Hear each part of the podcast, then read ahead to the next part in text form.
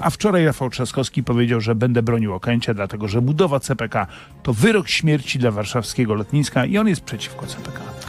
No, ja się tutaj nie zgadzam z prezydentem Trzaskowskim. Uważam, że akurat y, budowa tego hubu lotniczego to jest y, wielka szansa i też y, nadzieja na rozwój Warszawy, bo, żeby było jasne, to lotnisko zostanie przeniesione po prostu. To ono nie będzie zamknięte. To nie jest tak, że nic nie dostaniemy w zamian. Za kilka, kilka lat, ja myślę, że jeżeli prace by ruszyły, to 30, może 31 rok są realnymi datami, żeby nowe lotnisko uruchomić i wtedy może zacząć się zagospodarowywanie państwa, tego terenu tam.